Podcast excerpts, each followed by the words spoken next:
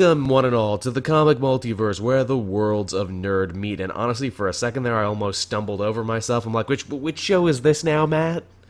yeah, two days in a row we've sort of done one of these, and as as you said when we when we first started the call, it's only been a matter of hours, really. Yeah, yeah. I, uh, I I'm on too many shows, people. I'm on too many goddamn podcasts. I'm feeling it. It's like you know we thought it was such a good idea. Yeah, have a TV podcast. Why don't you know? There's lots of good shows to talk about, and it is only when it hit me there, I'm like, man, we picked the best time to start it last season because there was only like two episodes, and then TV season was done. yeah, and we're lucky now because uh, excuse me, um, Rebels is actually gone on hiatus now. is it? Well, it goes on hiatus just in time for the Flash and everything else to come. Yeah. Back. Yeah, we got lucky. we're gonna we're gonna be doing this for a bit by the sounds of it. It never stops, and you know what else never stops? The comic news never stops. We actually have quite an interesting uh, selection of stories to choose from this week, I must say. Yeah, we do. We've uh, lots of stuff happened. Lots of really cool stuff as well. Oh yeah, for sure. It's been a really good week. Uh, the first and foremost thing is with the second trailer for Logan dropped this week. Yeah, um, a bunch of trailers actually dropped within like a couple of hours of each other. So it must have been like Trailer Tuesday or something. I guess. I guess it must have been. It's funny. A lot of people asked us on Twitter, Matt. It's like, hey, are you guys going to do like another Trailer Park, which was a show we tried to launch where we basically just broke down the trailers like we used to. And I'm like, man, that'd be a great idea. Only with all the new comics, I got no fucking space to put it in. I don't know when we're going to put it up. I, I don't know. I don't know anything. Yeah yeah, it, it, it's hard to schedule around all these really great comics that are coming out recently. Mm-hmm. And if only if only they give us a little bit of a break. It's true, and you know what? I'm like, well, maybe I'll put it up anyway. And then I'm like, well, fuck, no one's gonna want a breakdown of an old trailer. Everything we say is gonna have been said before by the time we do it. Yeah, and that that's like another problem. Like if you don't get it out within the the, the two days prior mm-hmm. to the trailer coming out, then there's no point really in doing it. But that being said, talking about the trailer itself, really cool. We got the final 100% confirmation that yes, the little girl in the trailer is indeed X23, right down to the two little claws. Yeah, I, am actually really excited for that. That's pretty cool. Well, I, I, wonder if she has her foot claws as well. Ooh, oh, boy, you got to watch the movie for that. You got to pay full ticket price to see her kick someone in the face with foot claws. Yeah, yeah, and it it looks to be earning its R rating as well, which is cool. Oh yes, it's about damn time after all the X Men and all the Wolverine movies. It's finally time to have a movie where he can cut fools in half. Yeah, and and and, and X twenty three is doing it as well. Little girl, little eleven year old girl is cutting people up as well. There's a, there's a death battle for you right there. Hit Girl versus uh, X twenty three in this movie. Who's the better killer little girl? Uh, th- that's really awesome. Uh, we got to see this one made me laugh, and I'm sure you laughed too. We got acknowledgement of the X Men comics in an X Men movie, but much like the famous line from the first movie, "Oh, did you want? Uh, what did you want? Yellow spandex?" They still kind of had to shit on comics a little bit. They did, yeah. It, it got really meta when uh, Wolverine has a, an X Men comic, and they've got costumes and everything. And th- those costumes look really cool, and we're never going to see those costumes. No, we're not. He's like, oh, you know, it, it, most of this stuff didn't happen, and the stuff that did certainly didn't happen like this. I'm like, God damn it, movies! Why is it even when you're winning me over and doing a good job, you still have to put in some jabs there to the source material to let everyone know you're better than comics? Yeah, yeah, they have to like no, we're we're, we're much better than comics. We're we're films. We're we're highbrow. That's a real Fox thing, and I also think it's a real James Madrigal thing because he did an interview just recently when people asked him, "Hey, will we be seeing Mister Sinister?" In this movie because that was the tease at the end of X Men Apocalypse. Mister Sinister uh, showed yep. up, or they dropped reference to him, only for Madrigal to be like, "Yeah, we took him out because we didn't think you know he would make sense in this like ma- more Mad Maxy type universe." I'm like, really? You had a supervillain and then you took the supervillain away? Yeah, and these movies are set, although according to Hugh Jackman, they're not in the same universe where stuff like Apocalypse and uh, Magneto and Sentinels and everything happened. So, oh. like, how is that? Yeah, it, I don't know. It's funny too because some of the scenes do look very Mad Max, very The Road, very The Last of Us, and then other mm-hmm. scenes look completely normal, which makes me wonder: Are we jumping forward and backward in time? What's going on? Yeah, it, it looks really weird. Like, yeah, like some of the like those car chase scenes are very Mad Max, and then it just cuts to like them in a house sitting around a table doing normal things. Patrick it's really weird. Patrick Stewart wears a fedora and sits in a hotel room that looks like a nice hotel room. And swears. Oh, that's amazing in the Red Band trailer. Oh my god, getting to hear Professor X say fuck made my day. She- She's uh, 11 and I'm fucking 90.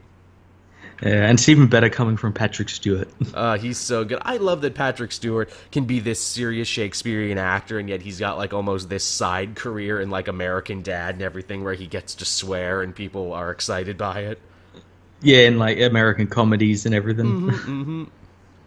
I, I love that he can do both. So I mean, really beyond that, we get the big thing of X twenty three. We get to see some cool fights and everything. It looks it looks like it's going for it.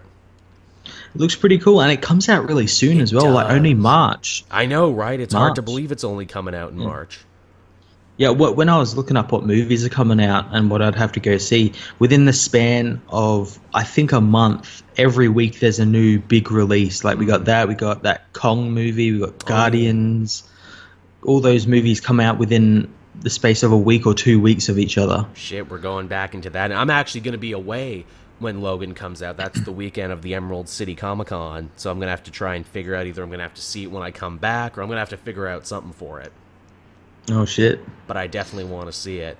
It's uh, it's it's funny because I'm going to be out in Victoria after that, and all my little uh, cousins and everything there. I, I wouldn't be shocked if my aunt's like, "Oh, you should take them to see that new Wolverine movie." No, no, no, I shouldn't take them to see this one. You will be mad at me. yes, this one they would not be able to get in. Hugh Jackman took a pay cut so they could make this one actually violent like it's supposed to be. it will be something to finally see an R-rated Wolverine movie. I, I wonder because this is always the deal with Hugh Jackman. He always says like, "Oh, this will be my last Wolverine movie. This will be my last X-Men movie," and he always ends up coming back. I wonder if this Wolverine movie gets amazing reviews and amazing like critical reception and everything. Do you think he'll be like, "Eh, maybe I'll come back and do two more?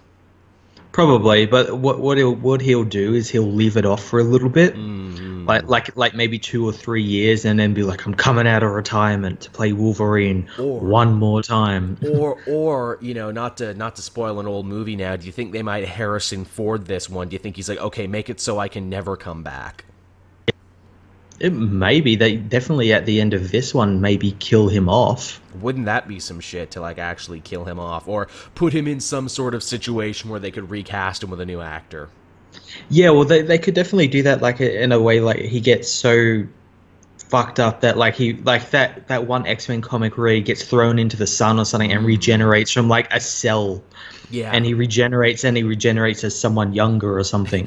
which which You what a- Doctor Who. You Doctor you Who it. Doctor Who the shit out of it. It's funny you said throw him into the sun. I'm like, man, what a Superman moment that would be. Wolverine's not dead. He's just fixing the sun. he's, he's he's dressed in railroad clothes, fixing the sun. And when he's fixed it, he'll come back again like Jesus. he'll rise again on the third day when the rights return to Marvel. and he'll actually wear his goddamn costume this time. yep. But in short, Logan looks really cool. Don't be surprised if this ends up being another big hit for them. I think they're already hoping that this will be like a Deadpool size hit, but in the other direction. Yeah, I'm just hoping as well that it doesn't mean well, well, people like the R-rated movies, so we'll just continue making them for every other movie we have coming out because Yeah. that doesn't work. That would be a little much. That would definitely be a little much for it. Uh, I, I wonder too, being R-rated. I wonder if that will affect its gross at all. Because it was one thing for Deadpool, which is new and different. No one had ever seen it before, and it got great buzz and everything. Because a lot of people didn't know who he was, or if they did, they only knew him from like internet memes and stuff.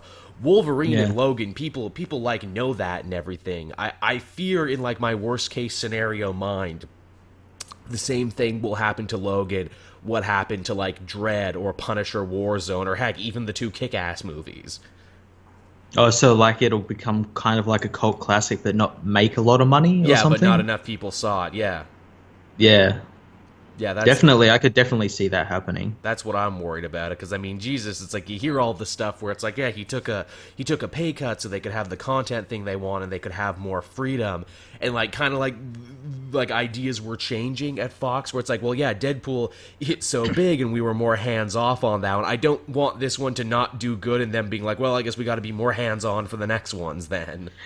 Yeah, yeah, they start meddling a little bit more. Yeah, that would that would definitely be a worst case. But you know, definitely keep your eyes peeled to both Caped-Joel and Fortress of Solitude. I'm sure both Matt and myself will have reviews of Logan when it comes out. It comes out super soon. Yeah, first week of March, I think, Yeah. or at least it does for me. I'm not sure about America and whatnot. it usually comes out a little earlier for you. D- damn lucky Aussies, you get screwed over on everything else, but you get movies before everyone else. Yep. That's the that's the one bit of karmic rebalancing, isn't it? yeah, it is. Now, uh, our next piece of news here is also a piece of movie news, but from the world of live action to the world of animation. Hey, have you seen this? Have you heard about this? Uh, Teen Titans Judas contract. They're finally making it. Yeah, yeah, yeah, I kind of figured they'd probably make it. Well, they super. If you saw uh, Justice League versus Teen Titans, the post-credit scene of that one is literally Terra showing up Yeah, that's right. She comes in on that floating thing. on on a big floating boulder because that's what she does. She controls the Earth, thus the name Terra. What's funny though is out of the pictures we've seen, this is clearly a sequel to Justice League versus Teen Titans because that's where they dropped the reference to it. But it's the cast from that movie which was different from the original Judas contract story. So Damian is actually nowhere to be seen in the pictures that are there so far. We see Nightwing, but for some stupid reason Nightwing is wearing his red New 52 costume. Yeah, I, I stopped trying to figure out DC animation a long time ago. Yeah, they seem to be in a poor position right now. And I say that knowing full well that I actually quite enjoyed Justice League versus Teen Titans. I actually thought that was one of the better ones they made, mainly because it looked like they were getting away from the whole shared animated continuity thing. Yeah, yeah, and it, yeah, it kind of focused on characters that weren't Batman Mm-hmm, and stuff like that, and and it had that cool Power Rangers suit up scene. Sure did. It ironically hit much around the same time as the DC rebirth happened, so it was kind of hilarious to see them being like, eh, maybe we should get away from this new 52 shared universe we've been building, because that's not even the comics anymore. Yeah, I remember that that when they try to, we're going to connect all our movies, and then like two in, they're like, ah, fuck it. Yeah. Uh, Deathstroke is in it, of course, because he was the big villain of the original Judas contract story in the comics, but he's been redesigned once again. Yep, then but mm, it makes sense since other characters are being redesigned for some It's- reason. It's so weird. I'm like, I thought the point of doing shared universe like this was to cut costs so you could use the same character models for everything. yeah, you would think so, but yeah, they just keep changing them. They keep changing stuff around. I'm like, why? You're kind of undercutting your own reason for doing this now. Yep. It, it also sucks too because you know the reason you know animation takes so long to do and is such like a group effort from everyone where it's like yep we've got our movie voice cast oh but these actors couldn't come back so we had to recast a bunch of people so now they sound different in between movies Yep. Uh, I'm excited for it. The uh, the other Justice League v Titan, Teen Titans movie had a real sense of youthful exuberance to it, and obviously, you know, Judas Contract is a really beloved DC story. I'm hoping this is them proving like, hey, we can still make quality stuff. Please, please don't remember uh, Killing Joke. They're trying to get the taste of killing joke out of our mouths. Yes, let's have a fun, cool story with young characters doing fun, young character things. And also, I mean, you know, the bar has been set pretty high for Judas Contract adaptations, too, because everyone loves that Teen Titans episode uh, arc they did with Terra and everything. That was pretty solid. Yeah, so I know a lot of people will either be happy or mad about this. Yeah. It's unfortunate that this Deathstroke won't be voiced by Ron Perlman. That's one knock against you right there. No Ron Perlman. Yep. But isn't that for every movie, though, Matt? Don't you knock every movie one notch for not having Ron Perlman in it? Yeah, yeah, you know, I could, I could definitely see like something like Star Wars being a lot better with Ron mm. Perlman as Darth Vader. You I- know. I, I watched Fantastic Beast to Where to Find It, and I'm like, man, this movie is really tedious. Whoa, Ron Perlman's in it as a house elf. Fuck yeah. yeah, ten out of ten. yeah, I'm just like, you know what? Screw, screw Eddie Redmayne's poor man's Doctor Who impression. I just want to follow around goddamn Ron Perlman elf and see what he does during a day. Yeah, that gangster elf was a lot better than Eddie Red, Red Eddie Redmayne. Eddie Redmayne's Doctor. Man, that's all a fantastic beast in a nutshell right there. Man, there's a lot of really interesting characters in this movie I would rather follow than our actual main character. Yeah.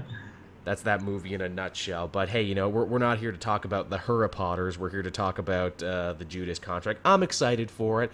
I was also excited for Justice League Dark. When the hell is that coming out? That one feels like that one's been coming out forever. No idea. I'm not. I I haven't seen anything about it recently, so yeah. See, I've been seeing nothing but it. It seems like every day they drop like a new trailer and a new clip and a new like piece of artwork, and I'm like, is this even coming out? It feels like it's been coming out forever. Yeah. Well, when's the next? Oh, the next big con's not until like July or something, isn't it? Yeah, don't they usually show it off there? Uh oh, it says Yeah. it comes out February. Oh, okay. then. February 7th, which that's still a ways away. I mean, I guess we'll get it next month, but it feels like they've been hyping up Justice League Dark forever. Yeah, well, I think it's mainly because whenever the la- the the previous movie comes out on DVD, that's when they have the the um Little bonus. so like sneak the the sneak peek, and that usually comes out like a year previous, so it's Yeah. uh, like a year of hype. So yeah, Absolutely, and and they're usually like, uh, oh no, wait, actually, it comes out sooner. I'm looking at it right now. It gets released in digital, which means iTunes and everything, on January 24. So in two days, it comes out. oh, okay. There you go. We'll be seeing it in two days, and I'm sure Matt and I will talk about it. Maybe I'll do a review on. Did I review the last couple animated movies? Oh yeah, I, I did review Killing Joke. I very disappointedly reviewed Killing Yeah, Joke. so did I. So I'm probably gonna have to review this one as well. We'll probably do this one, and people will probably want us to do a commentary on Justice League versus Teen Titans before Judas contract. Oh yeah, probably. That'll be fun. So look forward to that in the near future. People fucking loved our Batman v Superman one. I looked at the numbers on that one. The retention on that one was great. Thank you everyone for watching that one and loving that one as much as you did. We picked the perfect day for it too to release it on Christmas Day. Yeah, and, and, oh, and remember, people were like asking us since the the movie came out on DVD. So Yeah. We- We made them wait just long enough. What's the next one you want us to do, everybody? I think the next one people wanted was Apocalypse, right? We'll have to do that. Maybe we'll have to pick a day we'll do Apocalypse before Logan comes out. oh, Yeah, I know, right? Uh, I agree, but we can we can get into that. We can get into why it's uh when we talk about it. yep. Uh, and speaking of ideas that make me go what and raise an eyebrow, did uh did you read Monsters Unleashed this uh, week, Matt? I did. I okay, I did too. Uh, we'll talk more about that when we get to it. But uh, hey, once again, Marvel being really terrible about spoiling the end of their events before they actually come. Uh, get used to the cast of Monsters Unleashed because Cullen Bunn and Marvel have announced that it's going to be getting its own ongoing series once it's all done. Oh well, at least it's being written by the guy who's actually writing the main book at the moment. So That's nice. You can't mess with that. But yeah, that little kid, the little kid who does the drawings that may or may not turn into monsters, we don't know. It's been one issue. Yeah, apparently it's him and a whole team of monsters that are going to be in an ongoing series now. So I guess he's fine and lives to the end of the story. yeah, I, I can probably get into that, but yeah, I, I don't like that it spoils the series because I was hoping hoping to see this series through without getting spoiled like I did in Civil War 2 mm-hmm. Or X Men versus Inhumans, because we know how that's going to end with new solicitations. Yeah, We also know how Clone Conspiracy is going to end because frickin' Ben Riley, Scarlet Spider's getting his own damn book. Jesus, Marvel, you you gotta frickin' stop this. It's like they're so afraid we're not gonna pick up the next issue. They gotta tell us what the twist is in advance. It is. It's it's like it's like with DC. Like you see their solicitations, they give away nothing except maybe like every now and then you'll see like a cover that might give mm. away something, but you don't know what's going to happen next. But with Marvel, you just uh, oh yeah, I know what's going to happen for the next two years. Well, it's it's funny. The situations totally used to be reverse. It used to be DC would Yeah. give shit away in their solicitations, and it would piss off writers. I remember when I was talking to Kyle Higgins back all the way when he was writing Nightwing. He was really upset that they mentioned Victor Zsasz in the solicitations. He's like, "Hey, I wanted that to be a surprise." And even Jimmy Palmiotti's bit about uh, Jonah Hex's face getting fixed and coming to the future. Yeah, they spoiled that in solicitations too. And it's like, God damn it, that was the whole point of the story that you didn't see that coming.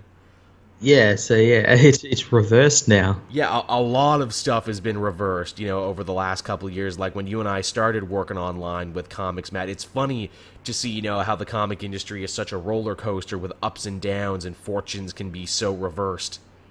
Yeah. Oh, yeah. Totally. Like it used to be, we made fun of uh, the new Fifty Two for the stupid shit that it did, and now current Marvel, it's just like, really, guys, you're doing like four events at one time, really, and you're spoiling the ends, really? Come on. Yeah. Get get your shit together, Marvel. Come on. you can do it. do we need a Marvel rebirth? Is that the thing, Matt? Do you think they need to get their shit together in like a rebirth style fashion?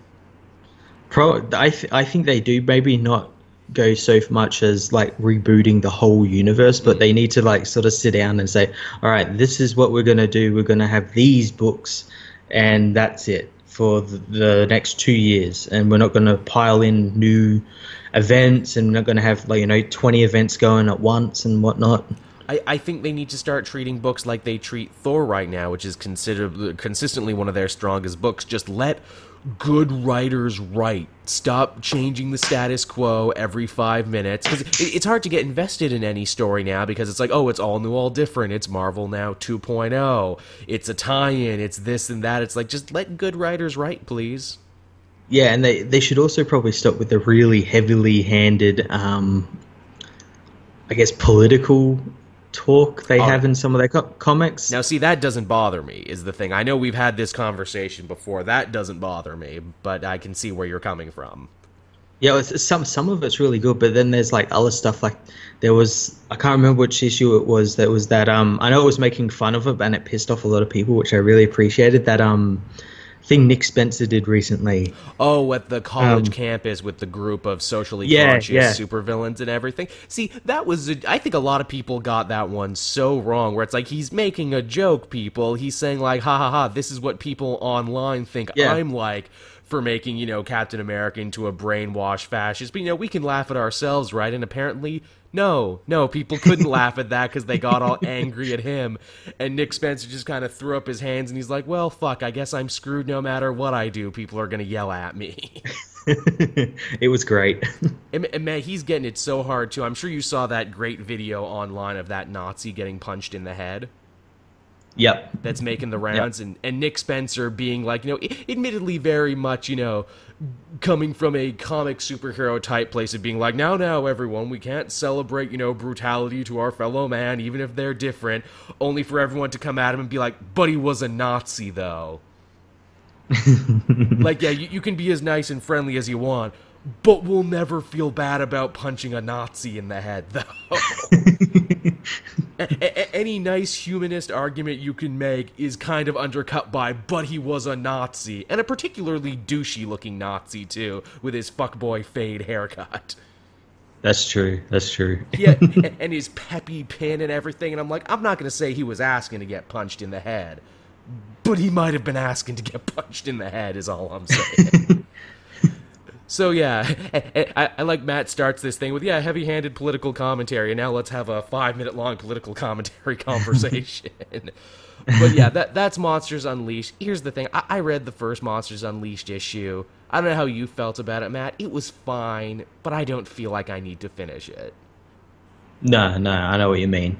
Like it's fine, it's okay, but honestly, I got to start making cuts somewhere to the pile of books I read every week, and I don't feel like there's going to be any amazing revelations in Monsters Unleashed that I need to keep reading for, especially now that I know they're just doing it to launch this new Monster Boy character into an ongoing. Yeah, it seems like they they should have just dubbed it as like a prequel. Yeah, yeah, or or even like, just just set up. Or or if Cullen Bunn had like a good pitch for a Monster Boy book, just let him write a book about a Monster Boy. Yeah, it doesn't need to be an event. Uh, but then again, I'm sure we would have done the same thing it always does because the Monster Boy is Asian, and I'm yeah. sure we would have had many, many happy eggs on Twitter being like, "Well, why can't Monster Boy be white? How about that?" Oh, yeah, yeah. Why can't he be a girl? white white people like monsters, so there you go.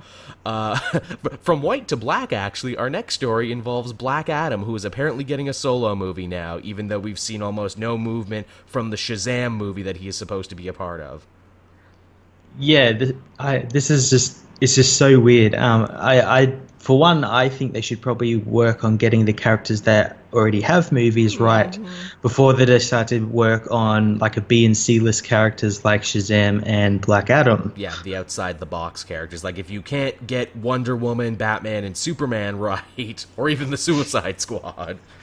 Yeah, work on them first before you're deciding to go to these heroes. What's that? What's that line from The Hobbit where Bilbo's talking about feeling old, and he says, "I feel like butter spread over too much bread." That's kind of the DC cinematic universe right now. too little butter spread over too much bread, and maybe the bread's Yep, a little pretty stale. much. It's it's funny too the fact that you know giving Black Adam a solo movie. I think this perfectly encapsulates the just wrong-headed ideology of Warner Brothers in making superhero movies. It's like, hey, you know, we got this story, you know, Shazam about a little kid who becomes a superhero via magic. If we put a lot of time and effort in this and really developed it, this could be like another Harry Potter level success. You know, everyone would want to see this and we could sell it to kids and it would be really cool. But we could also make a movie about this villain because villains are awesome and more people or you know more hardcore people will probably want to see a movie about a villain furthermore the rock wants to play this villain and the rock is you know box office viagra so we should really just screw the hero entirely and give black adam a movie on his own yeah, I, it wouldn't actually surprise me if they end up doing the Black Adam movie first. yeah probably They'll do this and then, oh, and yeah, come see him in Shazam. Now that being said, you could write a really interesting movie around Black Adam, talk about how he was like the first avatar of Shazam and everything, and how you know he kind of started as a hero, but he fell to the dark side and everything. You could make it like uh, the Star Wars prequels, but good.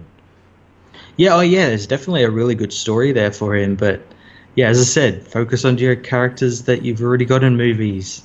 It feels so wrong-headed starting with the villain, doesn't it? It does.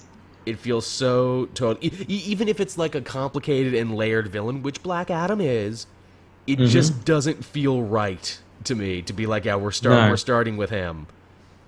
No, because usually it's the hero's appearance that causes a villain to show up. Mm-hmm.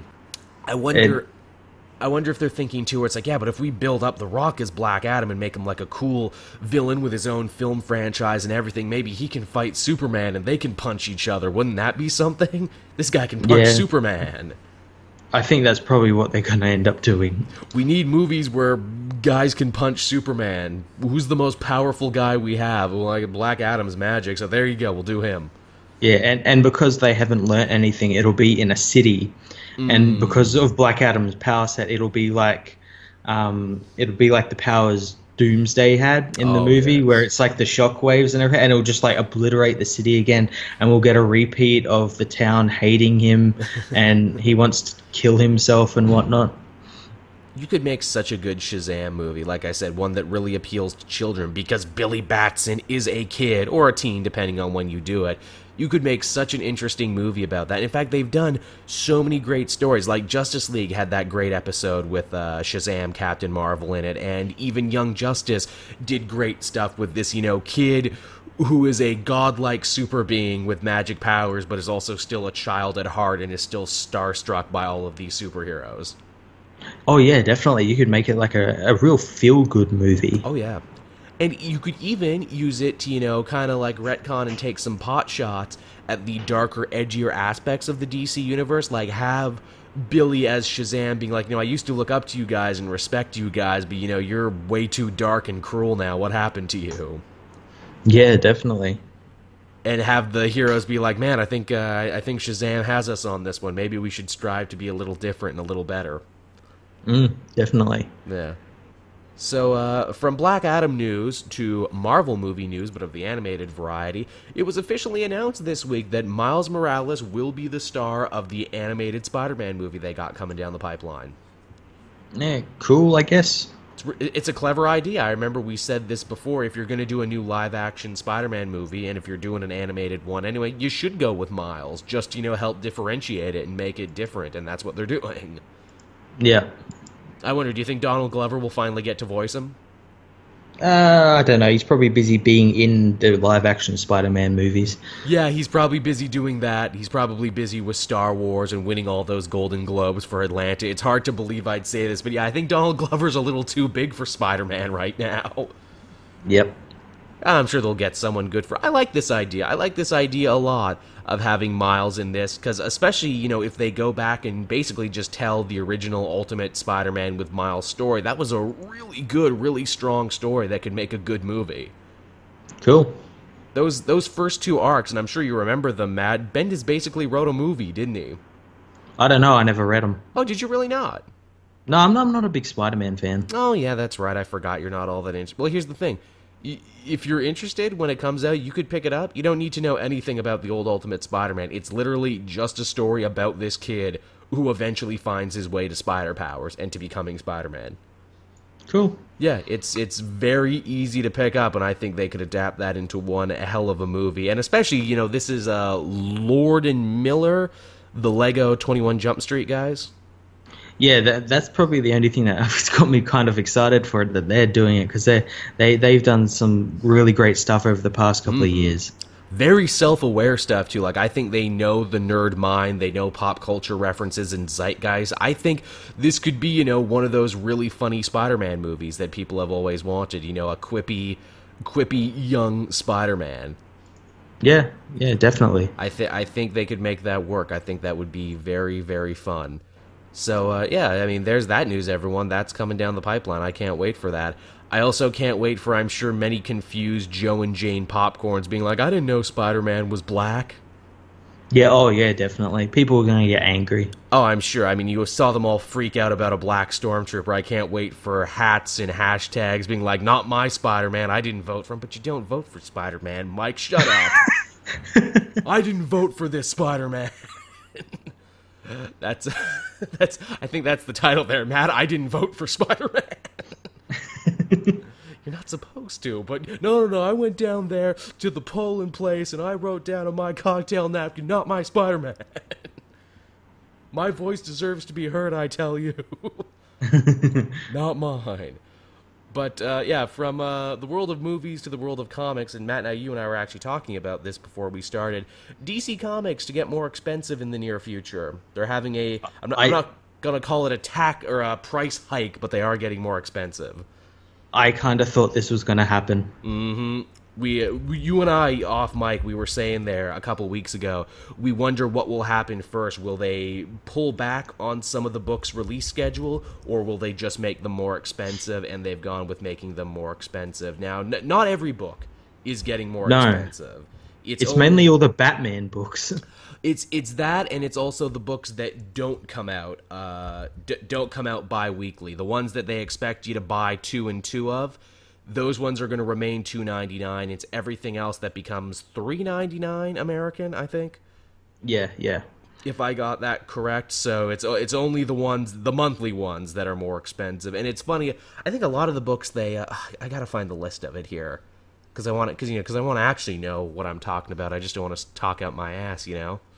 I i know it was like Batwoman, uh, not Batwoman, Batgirl, Batgirl and the Birds of Prey. Yeah. Um, Th- those were two of them. I want to say Red Hood is more expensive now too. Yeah, I think so. Uh, it, it was it was books that I don't I don't think are doing very well. Mm, yeah, that's what it seemed like, which I thought was kind of interesting. Yeah. Uh, oh god, where the where the fuck is it? Now, now just listen to me Google everyone. DC Comics price increase. Tappity tap tap. So, so I, I, what I imagine is this is going to be like part one of their plan. They're going to do this, and then in a couple months, some of those books that if they don't sell as well as that at that price, they're probably going to cancel them. They, they certainly got a lot of people hooked, and I wonder. Yeah, you're right. That would make sense. Like this, this is the experiment. Okay, DC's twice monthly rebirth titles, which include a high profile series such as Batman, Superman, Wonder Woman, Green Lanterns, and Deathstroke. I, I love Deathstroke is actually mentioned with all those other characters. it, it's a it's a great book. Don't get me wrong. It's actually one of the best surprises of DC Rebirth. It's just funny to see him counted amongst all those other ones. Those books will remain two ninety nine American per month, which does nothing cool. for you and me, Mac, because we have our own money. Uh, The full list of books that will see a increased price or will be uh, the, the ones that they're increasing the price of, and this is important.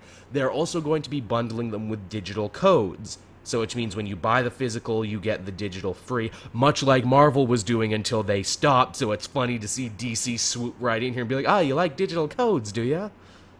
Yeah, so really you're paying that extra what like dollar ninety nine or dollar Hmm. for the digital code.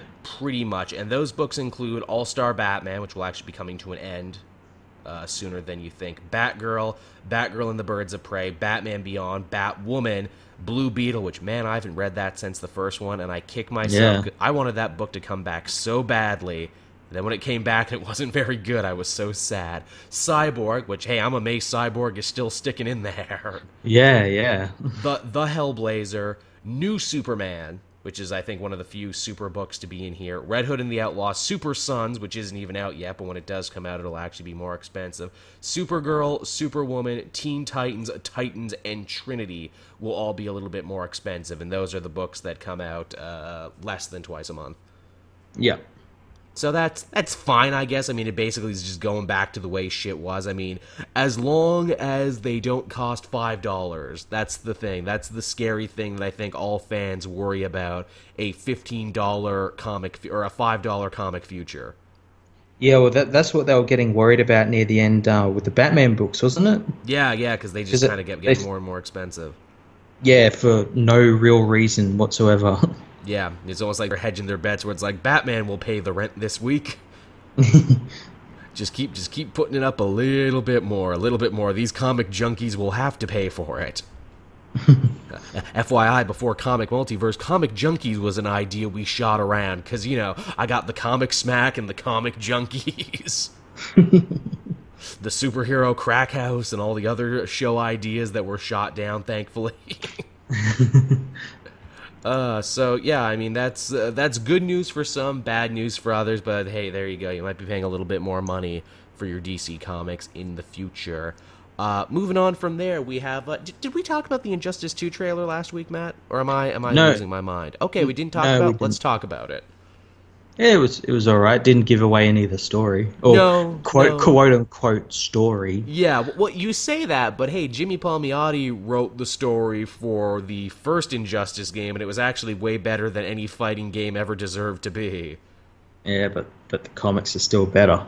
Yeah, yeah, which is I, I wonder they they haven't announced who's writing the next one, have they? Have they announced who's Yeah, writing Injustice? they they have they Who- have. Who's writing it?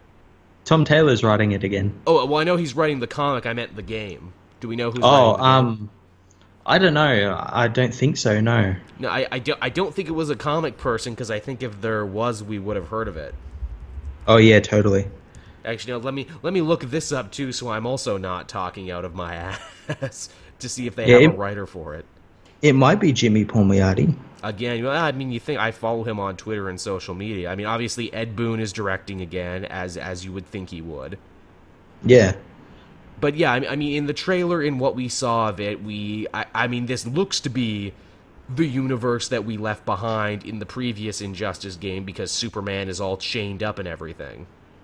Yeah, and and at some point in the years leading up to that, they decided to change his costume. They gave they get took his shackles off and let him change. Yeah, yeah, that made me laugh too. That reminded me of the Simpsons bit where the one old guy is gonna freeze himself and he's like, "Please update my pants as fashion dictates." Superman's like, "Please update my costume as fashion dictates." he, he does look a little different now. We also see Supergirl getting into a fight with Wonder Woman. We see Batman. We see Brainiac, which, if I had to guess, if I had to guess what the story would be, Brainiac invades, and all the heroes who are fighting each other in the first Injustice War have to come together to fight off an invasion from Brainiac. oh yeah, totally. That's what it's going to be. Which is interesting and, you know, and kind of cool because it's like, because we lost some other heroes, didn't we, in the first one? Oh. So there's some people who ain't going to be coming back. Not only in the first game, in the first five years as well. Like, there's no green. The only Green Lantern left is Hal Jordan. Yeah. And yet there's clearly Red Lanterns because we got Atrocitus running around. Yeah, well, yeah. There's other other Lantern Corps, but no Green Lanterns are left. Huh. I wonder if that's going to be something we're going to see tackled in the game or if this is going to be something tackled for the comic. Because I bet you Warner Brothers did not think that comic would be as huge as it ended up being. That's like a huge Cinderella story. Oh, yeah. It, it, people love that comic. And it's funny too because it's like the success of that comic I think proves something that comic companies should understand. It's like, hey, you launch a universe in and of itself, tell people they can read here, it won't have any crossovers or events or anything else you got to keep track of. You just read this every week, you put it digital. It was a big digital series where people could read it and go figure it becomes a huge success. Yeah, and and what was even better is they they gave Tom Taylor like his own DC universe to do whatever he wanted Yeah. as long as certain characters made it to the end. Yep. It's amazing what happens, right, when you just give creative people a chance to write and be creative. Yeah. Uh, s- some of the characters we got here, we have a more complete list now. Uh, Aquaman, obviously, who we've seen in the trailers. Atrocitus, who I've been asking for since the first game. I'm so happy to see Atrocitus in this. I'm glad he looks so cool. Yeah, Atrocitus and Dex-Starr. Yes, uh, oh, as, as like a striker, yeah. Uh, Bane is coming back. I think we saw a little of Bane in the new trailer, didn't we? We saw like his mask or some shit. Yeah, and we saw saw him being covered up with um poison ivy stuff. hmm she's gonna be in it. Uh, Batman, obviously. Brainiac, who I wonder, are they gonna like uh, Shao Kahn this? Are you actually gonna be able to play Brainiac, or will Brainiac just be the big boss at the end you have to fight and can never play as? He will probably end up being a DLC character or a hmm. pre-order character, much how Darkseid is a pre-order character. Yeah, yeah, that's funny that they come out and say that it's like and Darkseid who will be DLC, and I'm like, oh, so that means he's not gonna factor into the game at all, like Lobo didn't factor into the game at all. You know what's even funnier is that they're giving characters Reverse Flash, John Stewart, and Power Girl.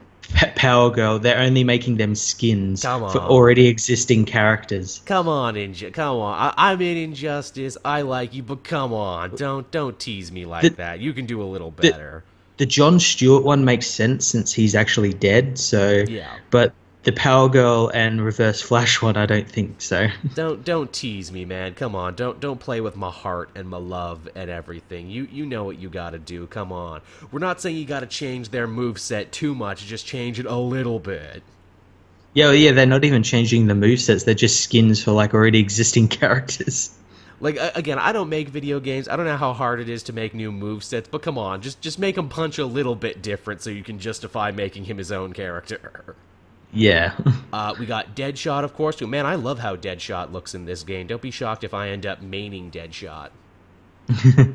uh, Flash is back. Gorilla Grodd, who looks excellent. Gorilla Grodd is the perfect choice for a fighting game, isn't he? he is. He is. He's a big grappling monkey, and he has psychic powers. He is just too perfect. Uh, Green Lantern is back, of course. Harley Quinn is in it with a bunch of different costumes. I love that you can actually dress her up as her classic counterpart if you like.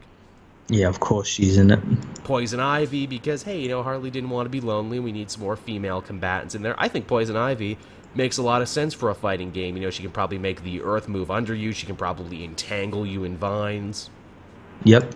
Uh, Robin, Damian Wayne, who I wonder, will he still be Nightwing in this, or will they have him uh, take up a different identity? I wonder. We we actually saw him in his Robin costume Oh shit! Okay, so in the tra- in the trailer. Yeah. okay, so something has forced him to go back to Robin. Interesting. I wonder if he's going back to Robin. Does that mean we could see another Nightwing at some point? Maybe.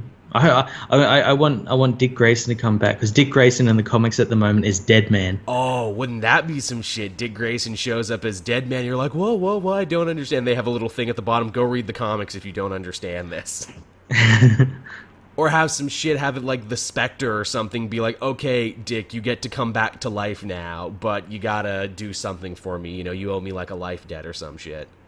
That'd be pretty cool. I think I think though the Spectre's dead though. Oh shit! That man, I gotta read Injustice. You know, I got a plane ride coming up. I'm gonna get Injustice on my pad that I got fixed. I'm gonna finally sit down and read all five years of Injustice. Yeah, I think I think I know that was it was in the arc with um uh with John Constantine and like all the magical characters. The magical year they had, I think it was like year three or something. I'd like to see Constantine in the games. He'd be a fun character because he's like the sort of guy who would never really hit you. He would just have his magic do all the work for him. Yeah. Supergirl, of course, who looks great from what we've seen her so far. She has a really fun move set. Yeah, and she, she's got a pretty cool costume as well. She does. Superman and, of course, Wonder Woman all there together. So that's who we've seen in the game so far. And I'm sure people are chomping at the bit to hear us. Uh, who, who would your picks be for Matt? Who would you like to see show up, either in the game or in DLC? Um, hmm. I'd, I'd like them to answer, uh, like the Titans. Like, Mm, yeah. like, oh, like I know that they're actually locked in the Phantom Zone at the moment, but um, Oh. uh, yeah, they're locked in there because Superman killed Superboy, and he can only survive in the Phantom Zone. Oh, So they dick. had to they had to lock themselves in there. Um, I'd like them to come out at one point. I mean, Flash is doing so big on TV now. I'm shocked we don't have Captain Cold in there. I thought he would be a really fun addition. That'd be pretty cool. Now, you can make him look just like Wentworth Miller, and I will have no problem with that. I, I'd like um Metamorpho, although Oh, he, fuck he- yeah. he, he, he's he's he's dead, of Shit. course.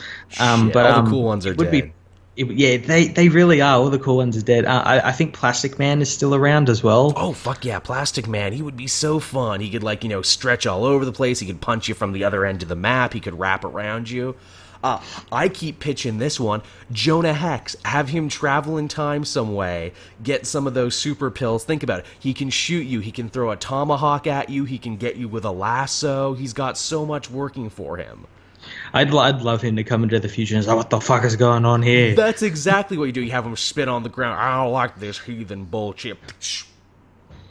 you, you want to fight me? Come at me. And he can just be all angry and drunk and shit.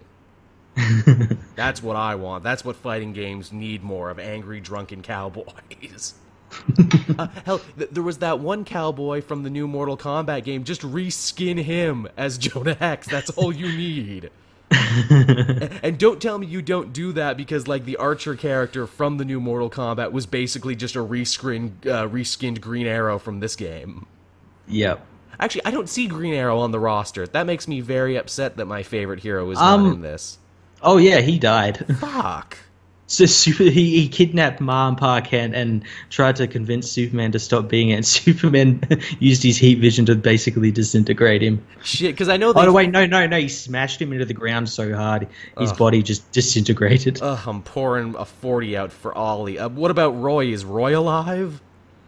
Uh, Or is he part of the think- Titans and is he locked away? I I can't honestly remember. I'm sure someone in the comment section will tell us. Okay, that's my pitch then. Roy takes up the mantle of Red Arrow and goes after Superman for revenge for killing Ollie. That's my pitch.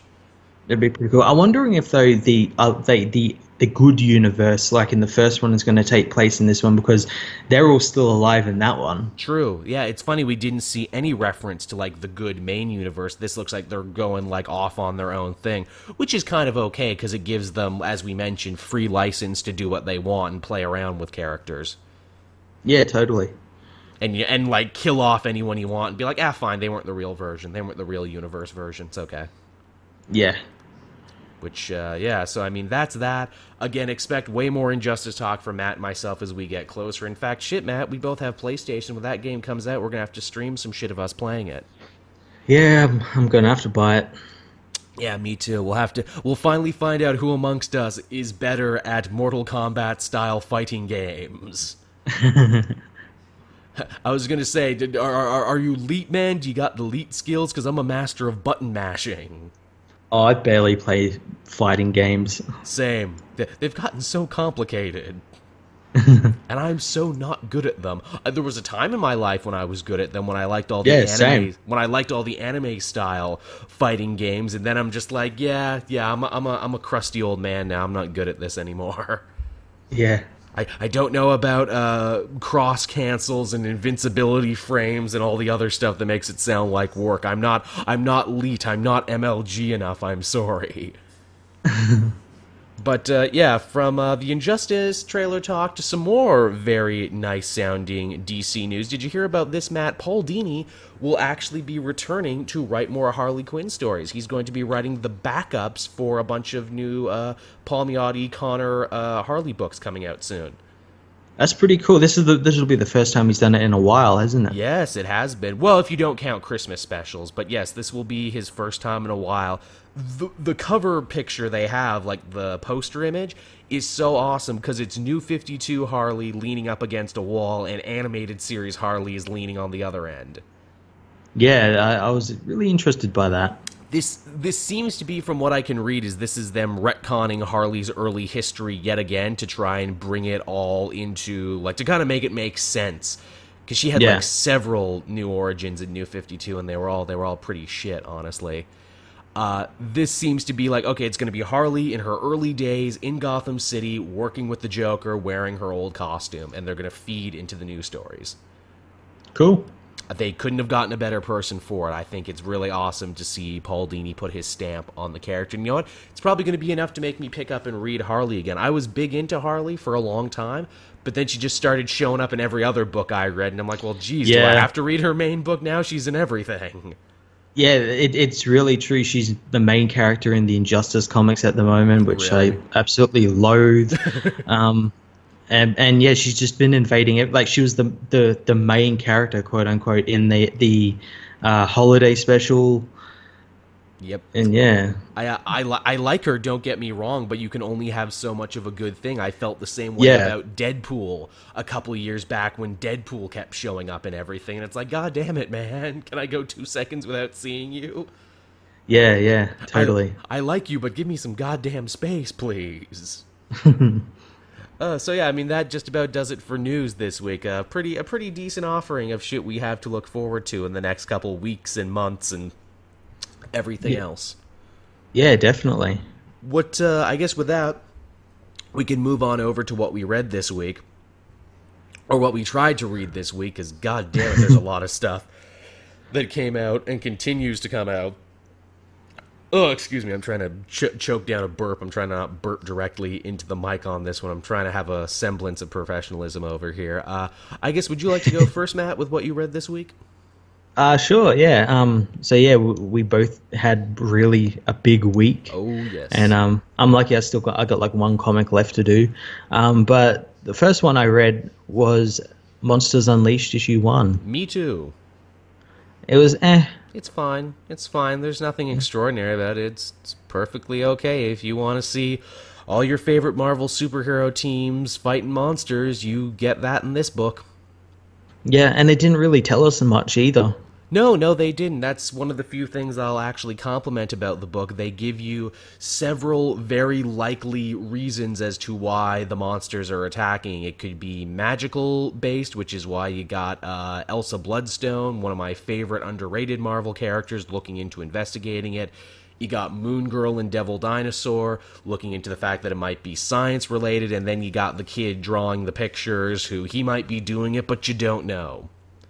Yeah, there's definitely a lot of reasons or uh, ways it could happen, and I imagine that they're probably going to make it so that it's a bit of each, Yeah, or, or like certain monsters are magic, certain monsters are science. Yep. I don't know. it's i think this book also represents something interesting in marvel right now and that is the fact that they're not even waiting for other crossovers to end before they start new crossover events Yeah. so you Yep. have the marvel now teams of all the different avengers so you know clearly this happens after civil war 2 the guardians are stranded on earth which is also a post civil war 2 thing but Inhumans and X Men are still getting along, so this is clearly before the events of Inhumans versus X Men. Yeah, it could be either before or after, though.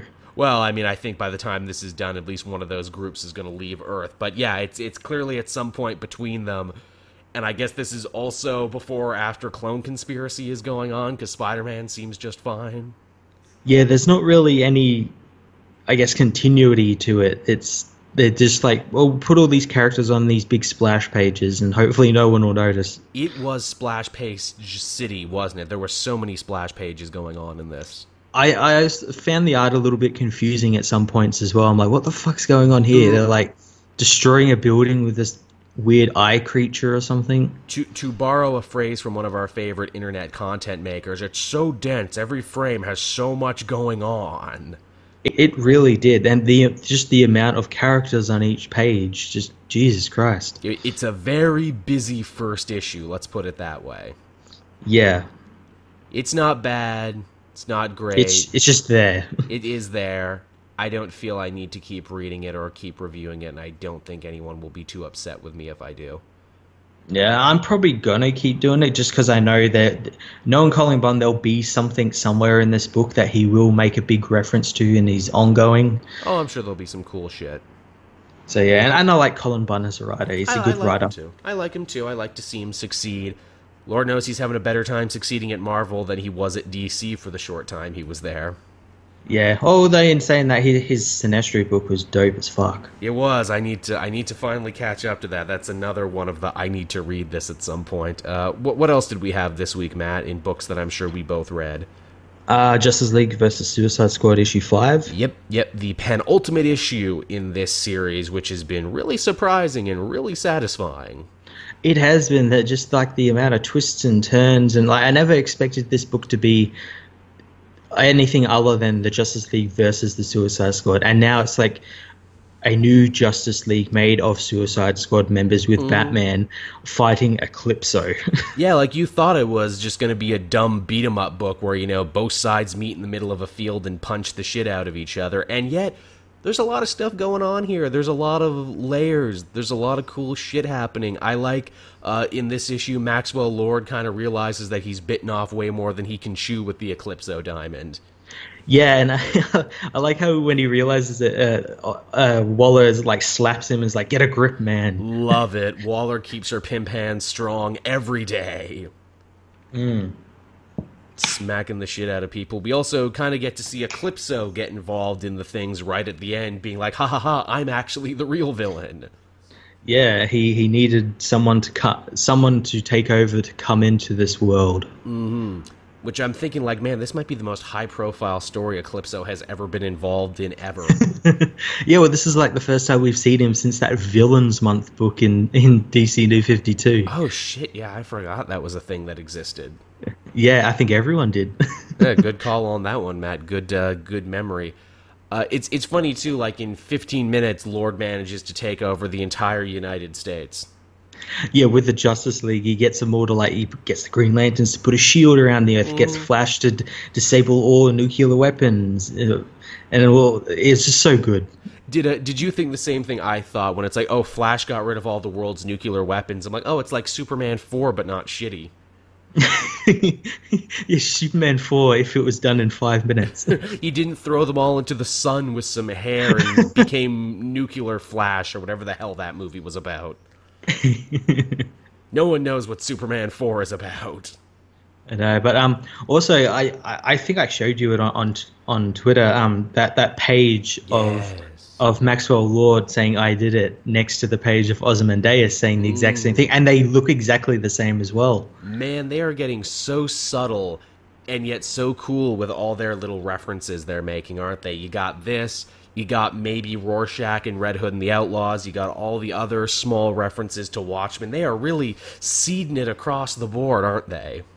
Oh yeah, totally. And I wouldn't be surprised. uh, Something else I said that because of this event and all like what it's doing and everything, that someone like Mr. Oz or Ozymandias or Doctor Manhattan take notice of what's going on as well at the moment. My uh, my big question, and I wonder how they're gonna square this circle in the sixth and final issue. Now that the Justice League is aware of the Suicide Squad and their activities, now that they've worked together and everything, how, in all good reason and faith, will Waller and the Squad be able to go back to business as usual in their main book? Yeah, that's going to be quite interesting. See, I'm actually probably going to continue reading on Suicide Squad to figure that out. Um, but um, yeah, that's actually a really good question. I never actually thought about that. Because the fact that they've worked together to save the day still doesn't change everything they've been doing. I wonder Yeah. if Waller is just going to blackmail Batman and be like, yeah, but you built your own Suicide Squad, though, and you did all this other dirty, underhanded shit in your own book, so I guess you owe me one. Or are they going to Men in Black, and is she going to, like, pull out a neuralizer and be like, forget Justice League, forget you ever knew us? Yeah, they'll probably do something, or maybe she actually will bl- blackmail the whole team, and like ha- she has something on everyone. Like she knows who Superman is, who the Flash is, you know, the Green Lantern stuff like that.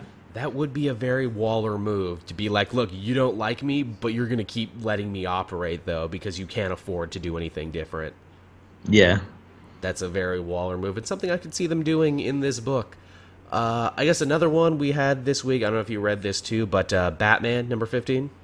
I did read it. Yes. Wow, Batman is a dumbass in this issue. He's been a dumbass for the last two arcs, but especially here. He he was, but what I really did appreciate this, and I, I like this a lot, and he, he was stupid, but that's I guess why I liked it. He wasn't like that that quote unquote bat god we saw mm. in the mm. last arc. He he was actually someone who was pretty vulnerable. Uh, this time to slashes against the throat yeah, yeah. from oh. from little kids. oh no, slashes to my vulnerable throat, my only weakness. Yeah, yeah d- disregard the armor I wear. yeah, it's it's funny. Yeah, I, I agree, and I had this argument too with people when I actually put the video out. I like a human Batman. I like a relatable Batman. It's one of the reasons I like Detective Comics so much when he actually apologizes to his team and says, "Hey, I'm not yeah. perfect. I make mistakes." This Batman though was really thick from letting Catwoman trick him into escaping to needing Gordon's help in finding Holly Robinson because apparently he couldn't open up like some juvie records to then getting tricked and stabbed in the throat to almost dying to where Catwoman needs to save him. Catwoman then escapes at the end and Batman's like, "Oh well, I guess I got to let her go then. I guess I can't go after her." And I'm like, "What did you accomplish?" Accomplish this issue, Batman. You did literally nothing. you are uh, bad at this, which again further strengthens my theory that I'm running with, and that is Tom King doesn't actually like Batman, and this entire run is his way to stealthily and subtly take the piss out of Batman for being terrible it kind of seems that way. And also like his dialogue for the characters is really weird as well. Yeah. like like like in the last arc batman only ever said one thing about breaking bane's back. Mm. and this arc he's like talking about her stealing the night and like i know like what that means but it's just really weird. She like, stole my night she stole my time. I was gonna binge watch voltron tonight. Yeah but but instead he thought he's dick yeah, he re- he really did, and I know that's always been a thing with Batman. There, you know, he's a sucker for love, and you know, Catwoman's a drug he keeps taking and everything, and la di da di da. But man, was he dumb about it in this issue? It's like it's like it ignores the last seventy five years of interactions these characters have had, and, and you can't tell me, well, that was the point because literally in this issue they reminisce about the first two times they met back in the old old continuity, like back in the freaking forties, and then again in year one. Yeah, I, I really like that, and they had like the art change as well to like that old '40s art. That was fun. That which I thought was really cool, but yeah, it, it's really weird. Also, uh, it was a nice touch. Uh, Holly stabs him in this story. She stabbed him in year one too. Yeah. So she just has a history of stabbing Batman. That's her superpower. She can stab Batman when no one else can. Yeah, Batman lets her guard his guard down around her all the time, so that's how he's a- she's able to get the drop on him all the time. Surely this underage prostitute with a dark past won't be able to. St- Damn it, she got me again. Jeez, imagine if like the League of Shadows took her and trained her and be like, now use your power to stab Batman. uh, she's just the ultimate blind spot for him. Yeah, I did not like these last two issues of this Tom King Batman. I'm really hoping the Bane one will turn it around. But also too, let's let's be really vigilant in this next Bane story if Tom King yet again has a story about why Batman actually sucks at his job. I, won- I wonder how he might take that with Bane. Yeah, yeah, I'm I'm hoping the Bane storyline will be good or at least better than the last one. Yeah. Um, but yeah, I, am I'm cautiously optimistic. Uh, it could definitely be still pretty bad. Yeah. So, uh, what else did you have this week, Matt? Uh, well, I had Superman issue 15. Yeah, now this was the good shit. This this was this was the the good 12 year old whiskey that you bring out every mm. every couple of weeks. Mm-mm, mm-mm. M- more like 52 year old whiskey because we visit 52 separate Earths, don't we? Hey, we do, and yeah, that was so much fun. It's so much fun. It's a lot of this book is just Superman talking to people from other universes, and it's a joy. Like almost no one throws a punch this whole issue, and I didn't care because it was action packed enough just with the dialogue and the interactions. Yes, Superman literally talking to himself. Yeah, different More or less. of himself from the multiverse, and we get to see so many cool people. We see the Justice League of Assassins, which is a new group, which is really awesome.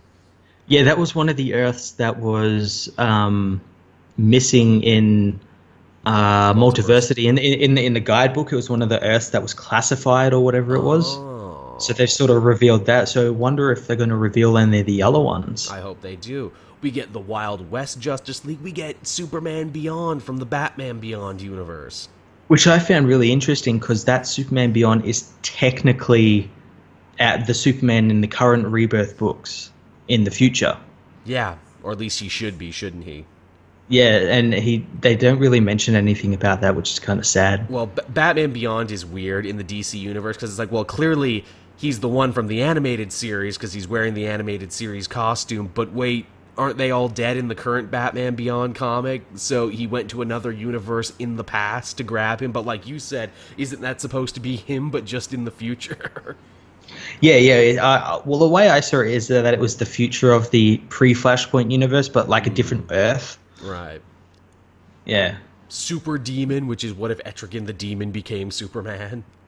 that was pretty cool, and we, we got to see the Master Men again, Yes, which sure. I I really liked the little um the little panel for that. It had Superman standing between the the Uberman Mhm. and the and the President Superman, the the black guy, and I thought that was brilliant. who, who is more than a little uh, who draws more than a little uh, inspiration from Obama because he is the president Oh, yeah. of his universe alongside being Superman.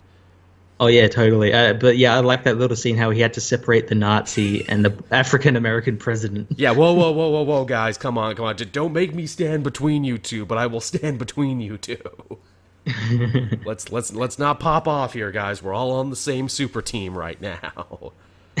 and and then doing something completely Superman like, he sends off the other the other Superman to take on this whoever this guy is I love himself. That, I love that Superman is so noble, so selfless, and so heroic. He won't even let other Supermen put their life in danger. It would have been really funny as well if, like, because they're other Superman, they like him, so they're all trying to get the other ones on the on the platform Ah. to send away, and they're like, no, after you, no, you go first, please. they're just being ultimately polite, or better yet, he tries to send them away, but he looks around and they're all standing there. It's like, how did you know, dude? We're, we're basically you. We, we would have done the same things.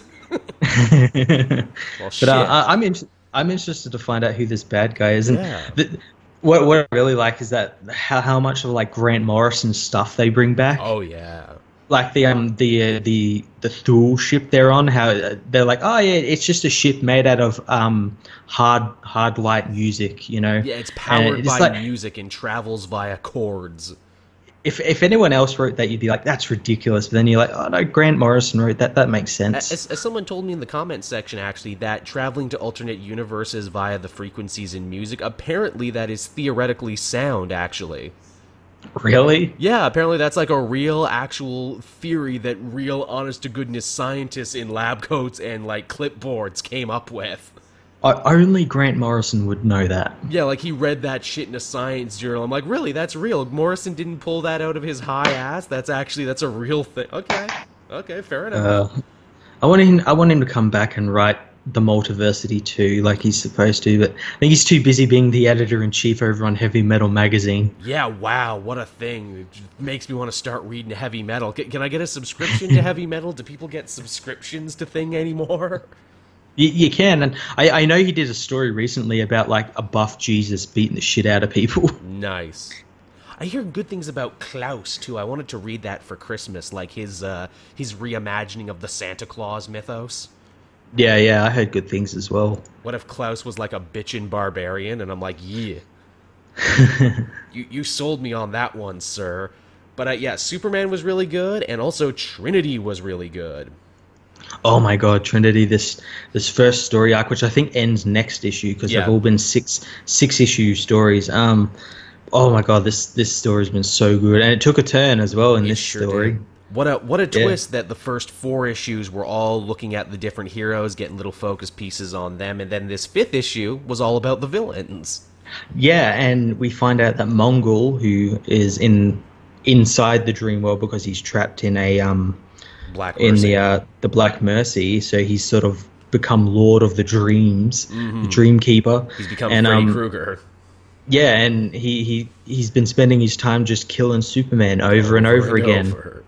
and we get to see some really cool Supermen in that. Oh yeah, we sure do. We, you get Kingdom Come. You get the white suited Superman from the end of All Star Superman.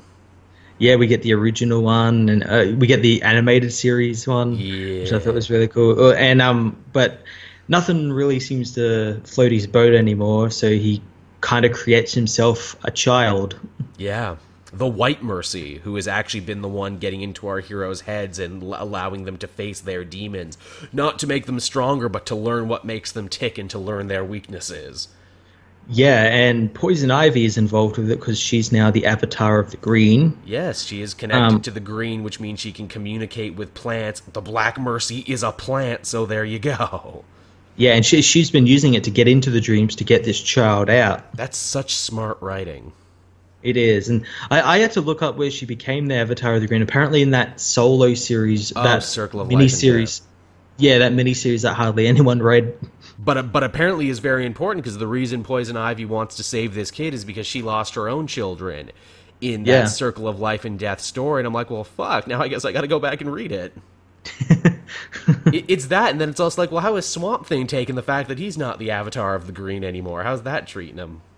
Yeah, well, I think he's still connected to it. Maybe they're both avatars of the Green. Yeah, possibly. Th- th- th- They share, you know, she gets the green on weekends, he gets the green on every weekday. you know, it's one of those things. Uh, yeah, and and we also find out why she kidnapped Bruce, Diana, and Clark, and it's because of Clark's solar abilities. hmm He's, He's- a big battery.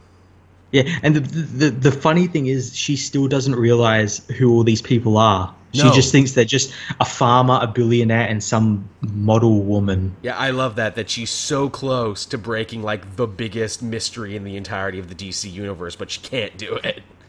Yeah, I, I thought that was really great, and he's kind of smart as well because no one, he's still like no one recognizes him as Superman now. hmm And Lois gets an amazing bit here where she actually gets to talk to Poison Ivy about motherhood.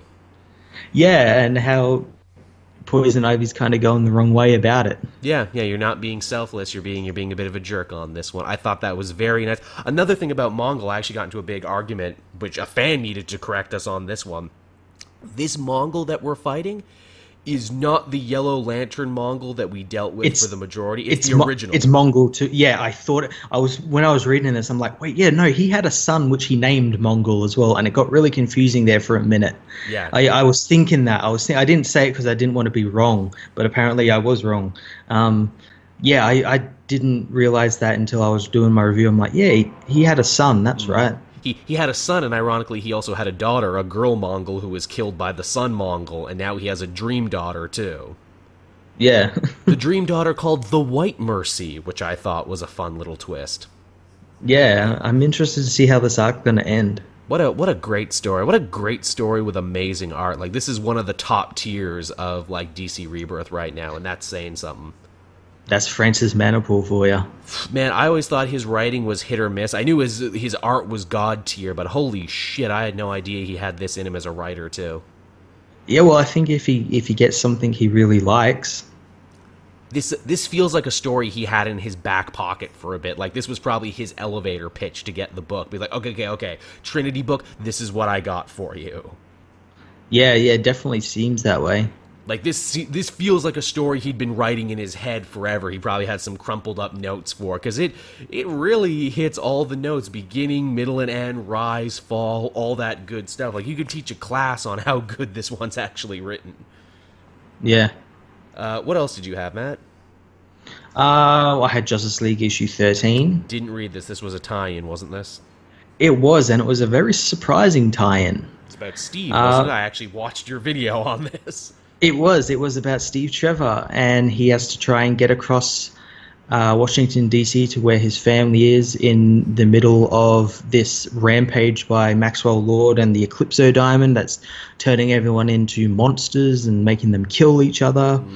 And yeah, he's got to get across to see his family. That's basically it. And he does, and he ends up being possessed by Eclipso. And th- what I really found really cool about it is that he, without a, without powers or anything, he's just a normal guy. He was the one who lasted the longest, Huh. uh, like um, resisting Eclipso's, um, I guess, Control. uh, yeah, control. I lost the word there for a minute. Um, Man, between this book and like the Wonder Woman book, they are doing amazing things to raise Steve's like profile and to make him actually worthwhile. Yeah, to make him not just some random a military grunt who Yeah. just happened to be around in certain areas. Yeah, they're making they're making him a lot better than he should be. But It's there was it- one really It's like he's got a movie coming out or something, and they want to make him not suck. yeah, that's true. There was one really interesting thing about this, and I think it connects to the the, the JLA book that came out this week. Mhm. Um, and that's the monsters are afraid of light, Uh-huh. bright light. Mhm. The JLA book that came out this this week was The Ray, whose powers are controlled by light. And in, I guess we'll go into that book. Did you read that one? I wanted to. I heard amazing things about it. Everyone was telling me it was totally kick ass. I didn't get a chance to. Was it good? It was. It was an. It was an origin of the Ray, and Which um, you need, because I bet like nine out of ten people don't know what the fuck the Ray's deal is. Yeah, and um, it, it just tells you about his powers and how he can control light and everything, and how he saves his friend who is running for mayor from these people called the Sons of Liberty, which sound really familiar. Um, they're like some terror. They're like some terrorist group who don't want to see. Sons of Liberty. That sounds like the Patriots or whatever from Metal Gear. Were they Metal Gear villains? um, but yeah, it was it was a really cool book, and I imagine that's going to factor into the just the end of this. Like maybe the Ray's the one who helps stop this Eclipso thing because his light seems to be uh, a key factor in his powers, and light hurts these Eclipso people. So yeah. here's a, here's a question about the Ray. Did they hint about his sexuality at all?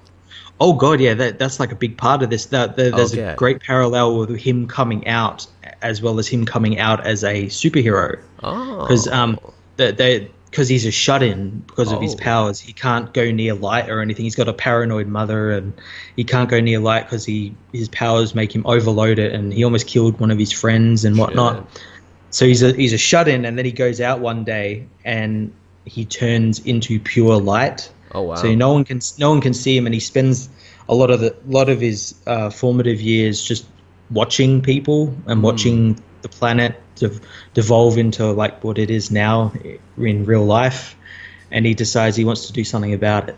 That's uh, that's funny because like originally, the Ray as a character had none of that going on for him. They it, we we heard remember he's going to be getting a CW Seed show very soon. He's going to Yeah. get an animated show, uh, Freedom Fighters Ray, which the Freedom Fighter universe version of the Ray was gay. So it's funny to see them running with that version of the character and kind of doing from like a ground up like redo of the character. And I like that where it's like, look, we're not throwing out everything about the character, but the fact is you probably know nothing about this character to get offended anyway. So let's kind of reintroduce him as if he was new. And his costume is great. Oh, his costume looks awesome. But I, yeah, I do imagine there'll be that one one old guy who read that those Ray comics back in 19 Dickety 2 who uh, he's not my Ray hashtag not my Ray. It was a good year, Dickety 2, if I remember. The, the corn was as high as an elephant's eye back in Dickety 2. if, you di- if you didn't get the polio back in Dickety 2, was a good day. Well, yeah, shit. Now I really gotta go out and read the Ray. I have Vixen there too. I did eventually read the Atom after the fact, but yeah, these these Steve Orlando books seem to be pretty solid. Yeah, they, they had me really excited for the main book that comes out very soon. I'm really excited to see that. And, and the good thing is these books are getting these origins out of the way, so the book, the main book, can just get into whatever the storyline for that's going to be. If they were smart when they do the first trade, they should put all of them together. I think they might, or they might might put these four books together as a trade in themselves. JLA Origins. Yeah, something like that. Uh, another book I had this week, uh, it's kind of a come down from the Ray, honestly, because I mean, it was fine, but it wasn't Ray good. Uh, Nightwing, number 13.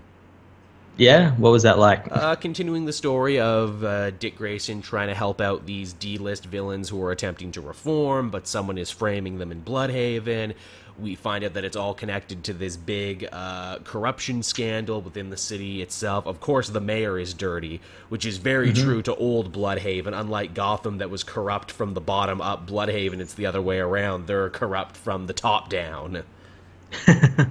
and uh, the the villain ends up being the vil- the guy who we knew it had to be because he was the only other character who got developed in this arc. So obviously it was going to be him. but it was fine though. It was good. Uh, Dick's basically got his own Bullock now too. Oh, cool. It's a bit. It's a big fat lady cop who chomps cigars and drinks and points guns at people. I love her. She's great. Cool. I hope she continues to be a character. I, I love Lady Bullock. She's awesome. but yeah, so uh, that was Nightwing. Uh, anything else you had? Uh, yeah, I had Star Lord issue two. Oh yes, I heard a lot of people actually getting interested in this one, saying they do some fun stuff in this book. Yeah, oh yeah. So I'll give you the pitch for this. So Okay. in the in the first issue, Peter Quill gets into a bar fight with Old Man Logan. Uh-huh. Uh, old Old Man Logan takes off before the cops arrive, so Peter gets arrested.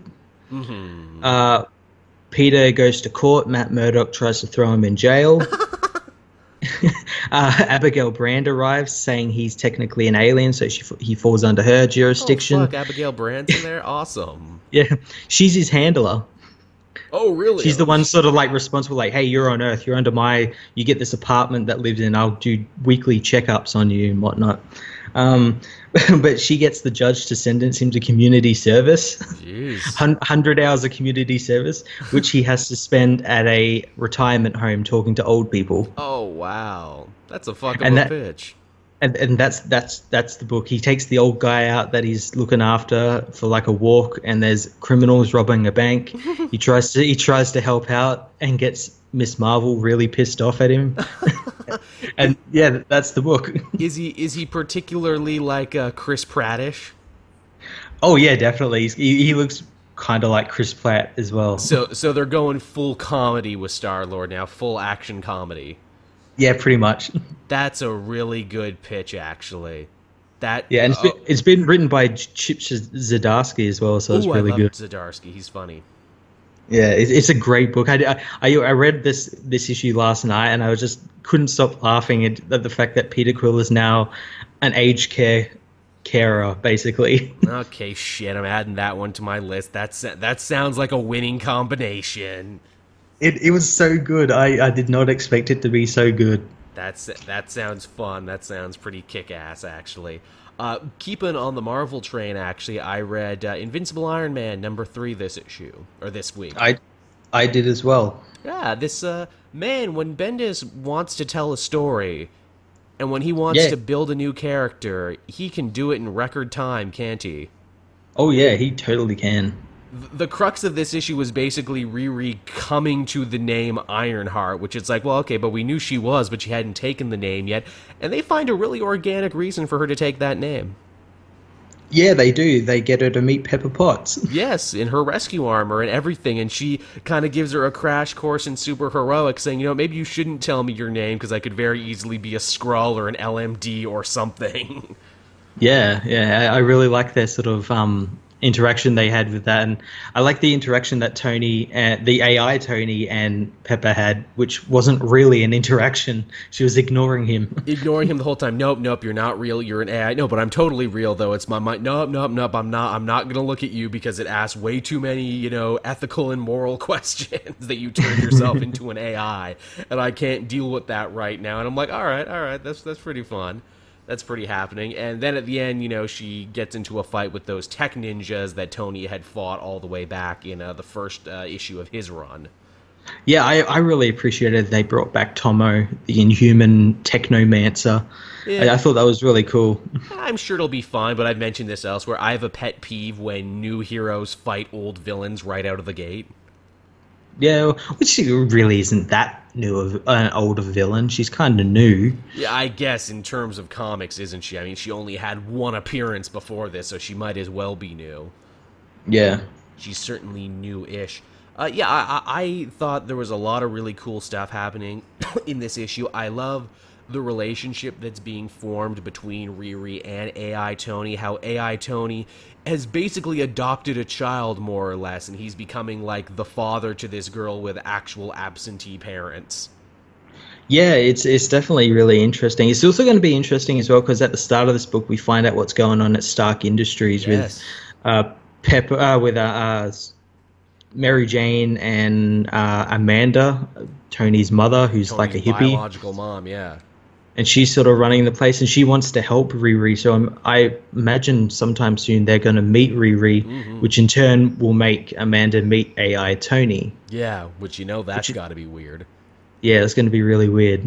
It's a, yeah, there's a lot of smart stuff here. It, it's funny that you know Bendis draws upon what happened in International Iron Man, which I didn't finish reading. So this was actually my first exposure to Amanda Strong, Tony Stark's biological mom. But man, did she impress right out of the gate when she took control of that board situation. She's like, "Look, man, I I've been in the music industry since the '80s. I'm used to dealing with slimy dudes in suits." Yeah, yeah, she's she's a really cool character. She got a lot better in this issue than she did in, in International Iron Man. Since in those issues, it was really just talking about her backstory with Tony's dad, who was like a, I think he was like a Shield agent or something. yeah, I think that's what you told me. Yeah, um, so we didn't really get into like current Amanda a lot, who was like a radio DJ. Oh, sweet. But um, but uh, this book looks to be expanding on that, which is great because she seems like a really interesting character. Yeah, I'm interested to see where she goes. It's one of those things where it's like, man, no wonder Tony became as cool and don't give a fuck as he was. That shit's clearly genetic, can't you tell? he got the cool gene from his mom. So, uh, yeah, I mean, that was pretty happening. That was pretty all right. Uh, was there anything else we read this week? Because I'm, I'm getting near the end of my stuff. Um, have you read Green Arrow yet? Yes, yes, I did. In fact, that one will be going up tomorrow morning. That was a pretty cool book. Yeah, it was cool. This, I mean, it mostly dealt with, you know, Oliver trying to prove himself to the Seattle police force that he's not a threat, that he's a good guy, he wants to help, and it was a, it's kind of a feel-good message because we saw the good cops fight against the bad cops. Yeah, I'm glad the Vice Squad came back because they kind of disappeared there for a little bit. They did. And um, I actually said last issue, I, I hope the next issue, which is this one, the Vice Squad appear, and lo and behold, they do. And um, uh, what I really like though is it shows how much shit Oliver's having to deal with. He's got them guys, he's got Malcolm Merlyn, he's got Broderick. um, Broderick, the, the the new mayor who's corrupt as fuck. Who's Uh, also he's got all this Donald stuff. Trump stand-in. Yeah, and so he's getting really frustrated with everything. Yeah, he's got a lot of shit they're throwing at him. Did you see, Matt, what the next arc is going to be? They already solicited it. Is it going to be about Red Arrow? No, uh, okay, well, there's that, there's that, and there's Arsenal coming back. I guess it's not the next arc, but it's the next next arc. It's called Star City Rising. Oh wow. Yeah, yeah. So it looks like he's going to be saying goodbye to Seattle, and they're going to be bringing Star City back by the looks of it, or at least he might be going to Star City. That'd be awesome. The, the one thing though that I I found really weird with this is like the only DC Rebirth book that's not really connected to anything else. Like we don't have like Superman or Flash or someone just popping in for an issue or something. Like he's pretty he's pretty self-contained. It's true. When Arsenal eventually comes in another issue, that will be the first real crossover moment they've had. Yeah, yeah. So it's taken a while, especially since almost every other book has had heroes cross over into each, each one in the like the first arc, basically. It's it's funny too. Green Arrow's not on any teams right now. Yeah, no, well, he doesn't like the Justice League. They don't see eye to eye. I, I guess, even though I mean they clearly saw eye to eye enough only a couple like a year or so back when he was on Justice League United, but whatever. And the JLA before that. Which here's my thing. I know I kicked around this theory before. Everyone on this new JLA team is totally the TV adjacent team. I bet you. I bet you in the original drafts of that team, it was supposed to be Green Arrow, not Batman. yeah, Green Arrow leading them. Yeah, I bet he was supposed to be the Batman stand-in, but then someone stepped in and said, "Yeah, we want this book to sell more than five issues. Put Batman in there.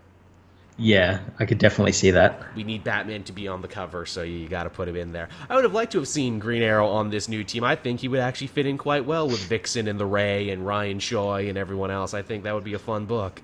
Or Oh, do you well. think they they'll pull a uh, pull a fast one and like have Batman in it for a couple of issues, like the first arc, and says, "I'm handing this team off to Oliver Queen." Oh my god, if they did that, I would I would have a giant Oakwood erection where Batman's like, Yeah, I'm a little too busy with the shit I'm doing in my own city, but tell you what here, I I called my rich friend Ollie, he'll come and help you out. But I'm not really rich anymore. Bruce ah whatever, they don't need to know that. But yeah, so I mean that's uh, yeah, I mean Green Arrow was a fun time. I don't think it was as strong a reveal as the ha ha ha, it's me Merlyn from the previous issue, but it was still pretty enjoyable. yeah, it was pretty cool. It was enjoyable. I like where this book is going. I think we got two more issues in Emerald Outlaw before it's over. Oh, we didn't even talk about Emiko. Emiko is back now, and she's calling herself Red Arrow. Yeah, so and as to the my review, Arsenal's coming back very soon, so I don't think you'll be very happy about that. No, but then again, Arsenal was never Red Arrow in the new continuity. he should have been, but he never was. Also, someone pointed this out to me, and I didn't even think this, which is hilarious because you think this is exactly where my mind would go. Where it's like, oh, look, they made they made Oliver's sister Red Arrow like on TV, and I'm like, wait, what? Oh yeah, oh yeah, I guess. Oh, Thea Oh Jesus! I guess yeah, yeah. yeah, I guess that did happen. I don't even make the connection between Thea and Emiko because they're so completely different characters. yeah. One's good and the other one's Thea Thea. Queen. one's good and one's Thea, exactly. I, I will say though, you know, at least with Emiko, she was invented in the good Jeff Lemire run. We've seen her grow up. I think she deserved a superhero mantle of her own. And Yeah. and again, Roy ain't gonna be fucking using Red Arrow anytime soon for whatever stupid reason. So yeah, sure, you can be Red Arrow. Why not? yeah, why not? I, I guess you know Green Arrow's partner should be Red Arrow. Then again, it's funny in the whole Green Arrow canon, she could easily have started calling herself Speedy, even though I doubt Emiko would have wanted the name Speedy. I, I could see like Oliver calling her that and her telling him to stop calling her that. You stop that right now, or I shoot this arrow into your kneecaps. yeah, I've done it before and I'll do it again. Uh, then, then there's the Arrowette name, which was Mia's name. They actually brought Mia in apparently in that arc that the TV show writers did. I doubt we're ever going to see Mia ever again. So she probably could have taken the name Arrowette, but then they're like, hey, you know, it's just a Red Arrow. We haven't had a Red Arrow yet. And Arrowette sounds really weird. It does. It, it doesn't roll off the tongue. I can see why for Young Justice, the Arrowette analog in that Artemis just went by Artemis. yeah, that kind of makes sense. Which shit, I mean, wouldn't it be funny if they brought uh, Artemis into the Green Arrow books? Wouldn't that be funny? That'd be pretty cool. Well, they, they're starting to bring people like Aqualad and whatnot in. Yeah, I'm really interested to see how they're going to work Aqualad in because are they going to call him Jackson Hyde or are they going to call him Kaldur'ahm? I, I think he, he is called Jackson Hyde in the comic. Okay, then maybe they'll split the difference and be like, okay, I'm both. My surface name is Jackson Hyde, but my Atlantean name is Kaldur'ahm. That's probably what they're going to do. Yeah, probably. Kind of have their cake and eat it too and be like, yes, I'm the Young Justice character you like, but I'm also the comic character that they invented and didn't do anything with. There's a there's a Yeah. weird history between the Aqualad of Young Justice and the Jackson Hyde character because they came out around basically the same time. Yeah, yeah, yeah. It's cool to see him back. They needed an Aqua person for the Teen Titans team, and I'm glad it's him. Yeah. So, uh, so is that it, Matt? Have we talked about everything this week, or did you have anything else sticking around?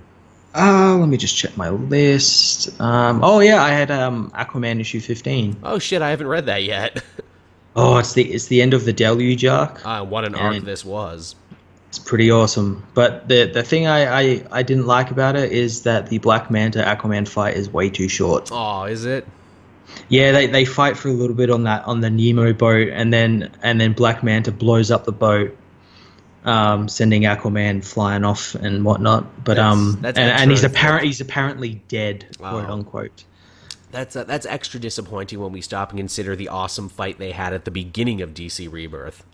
That's what I said. This issue has been pretty much 15 issues in the making. The, the whole issue should have just been them fighting each other, but um, it wasn't. But we did get some really cool stuff, like uh, Aquaman confronting Barack Obama Oh, and telling him and telling him that like if he wanted to, he could kill him and everyone in the room, but he's not going to do that because he's a hero and he, he wants his country to to live. is it is it actually Obama or is it just Shadow President? It's Obama. It's actually okay. Wow, that's funny that this comes out when it does. I love if Obama in the book is like, "Oh well, you know, Arthur, I'd uh, I'd like to help you, but uh, but next week this isn't going to be my problem. So how about you talk to the next guy?" Yeah, we're, we're going to build a wall around Atlantis. We're gonna build a wall around the ocean. I think we already made that joke, but whatever. It's a funny Yeah. image, and we're gonna make Atlantis pay for it with their treasure. But um, it was a pretty cool issue. He surrenders Atlantis to the U.S. Um, oh, really? Holy shit! Yeah, or like surrenders in the war and everything. Oh, okay. I thought you meant like literally, like okay, now Atlantis will be a sovereign nation of the United States or some shit. It'll be the 52nd state. The 50s. Oh my god, 52, 52nd state. it's all coming together. look, the president's like, look, all we want you to do is fly the stars and stripe underwater. Can you do that? It's going to be hard because it's underwater. Wouldn't that be disrespecting the flag, submerging it in water? It will cellophane and we'll make it work. But uh, um, the the thing I really did like about this issue is the relationship that because Superman's back in this issue, um, Oh, nice. talking with with uh, Oliver, uh, well, not Oliver, Arthur, uh, at the at the White House about uh, respecting him and everything and what he did with this um whole war thing and how he handled it, and he actually gives him his Justice League membership card thing back, Aww. so he's part of the Justice League, even though he's been part of the Justice League this whole time. Yeah. Um, but- it was a nice moment. I like that, they, that they've got kind of like a mutual respect for each other, like they did in the old pre-Flashpoint universe. That's sweet. I like that. I like it when Yeah. heroes talk nice to each other. Yeah, yeah, it was pretty cool. You're my best friend, Arthur. Don't tell Batman. yeah, He gets really mopey about it. yeah, he'll try and kill someone or start his own Suicide Squad again. Yeah, really. He he's got issues. We're trying to get him to go to therapy. hey Aquaman, did you hear a teenage prostitute stabbed Batman in the throat and he almost died? Uh, I think Arthur would laugh at that. I'd love that if they just started ripping on Batman behind his back. Like, yeah, did you hear this? yeah, and then he just let Catwoman go. What a chode, am I right? we wouldn't have done that. Superman's like, if that was me, I would have flown up into where her plane was and been like, hey, you're coming with me. but yeah, so is that was that all the books for this week? Was that everything? It was, Wow, what a what a week. What a what a show. What a everything. Yeah, big long show. Yeah, man. I, I hope you all enjoyed this one. I hope it was as fun for you to listen to as it was for us to record.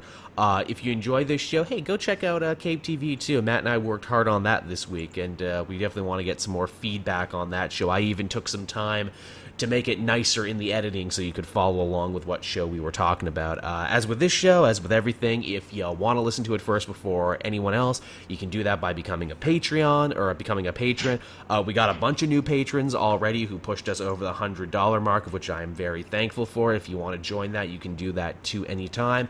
If you want to download the show and carry it around with you, you can do so over on the Podbean account. I'm experimenting with uh, SoundCloud. Again, I don't know what's up. I might have to wait until my Podbean account expires because I already put money into it. It's, it's a whole thing. It's harder than it seems. so s- someone very nicely asked me, it's like, hey, how, how come the show isn't on iTunes, Joel? I'm like, because I don't know how iTunes works. Is that what you wanted to hear? It's some black magic sorcery. I am not tech literate enough. I sacrificed a goat, I drew a pentagram on the floor in ketchup, and nothing happened. I tried to appease the apple gods, and nothing didn't do anything. I was most upset about it. So until next time, everyone, thank you so much for listening to the show. We will catch you all next week. For more updates on what Matt and I are doing, be sure to like, subscribe, favorite, do all that other social media jazz. Check Matt out over on the Fortress of Solitude. There's a Caped-Joel Facebook page now. I post there every so often, and yeah, that's that's basically it, right? Yeah, pretty much. We can stop talking now, right? yes, we can. Okay, bye bye, everybody. Bye.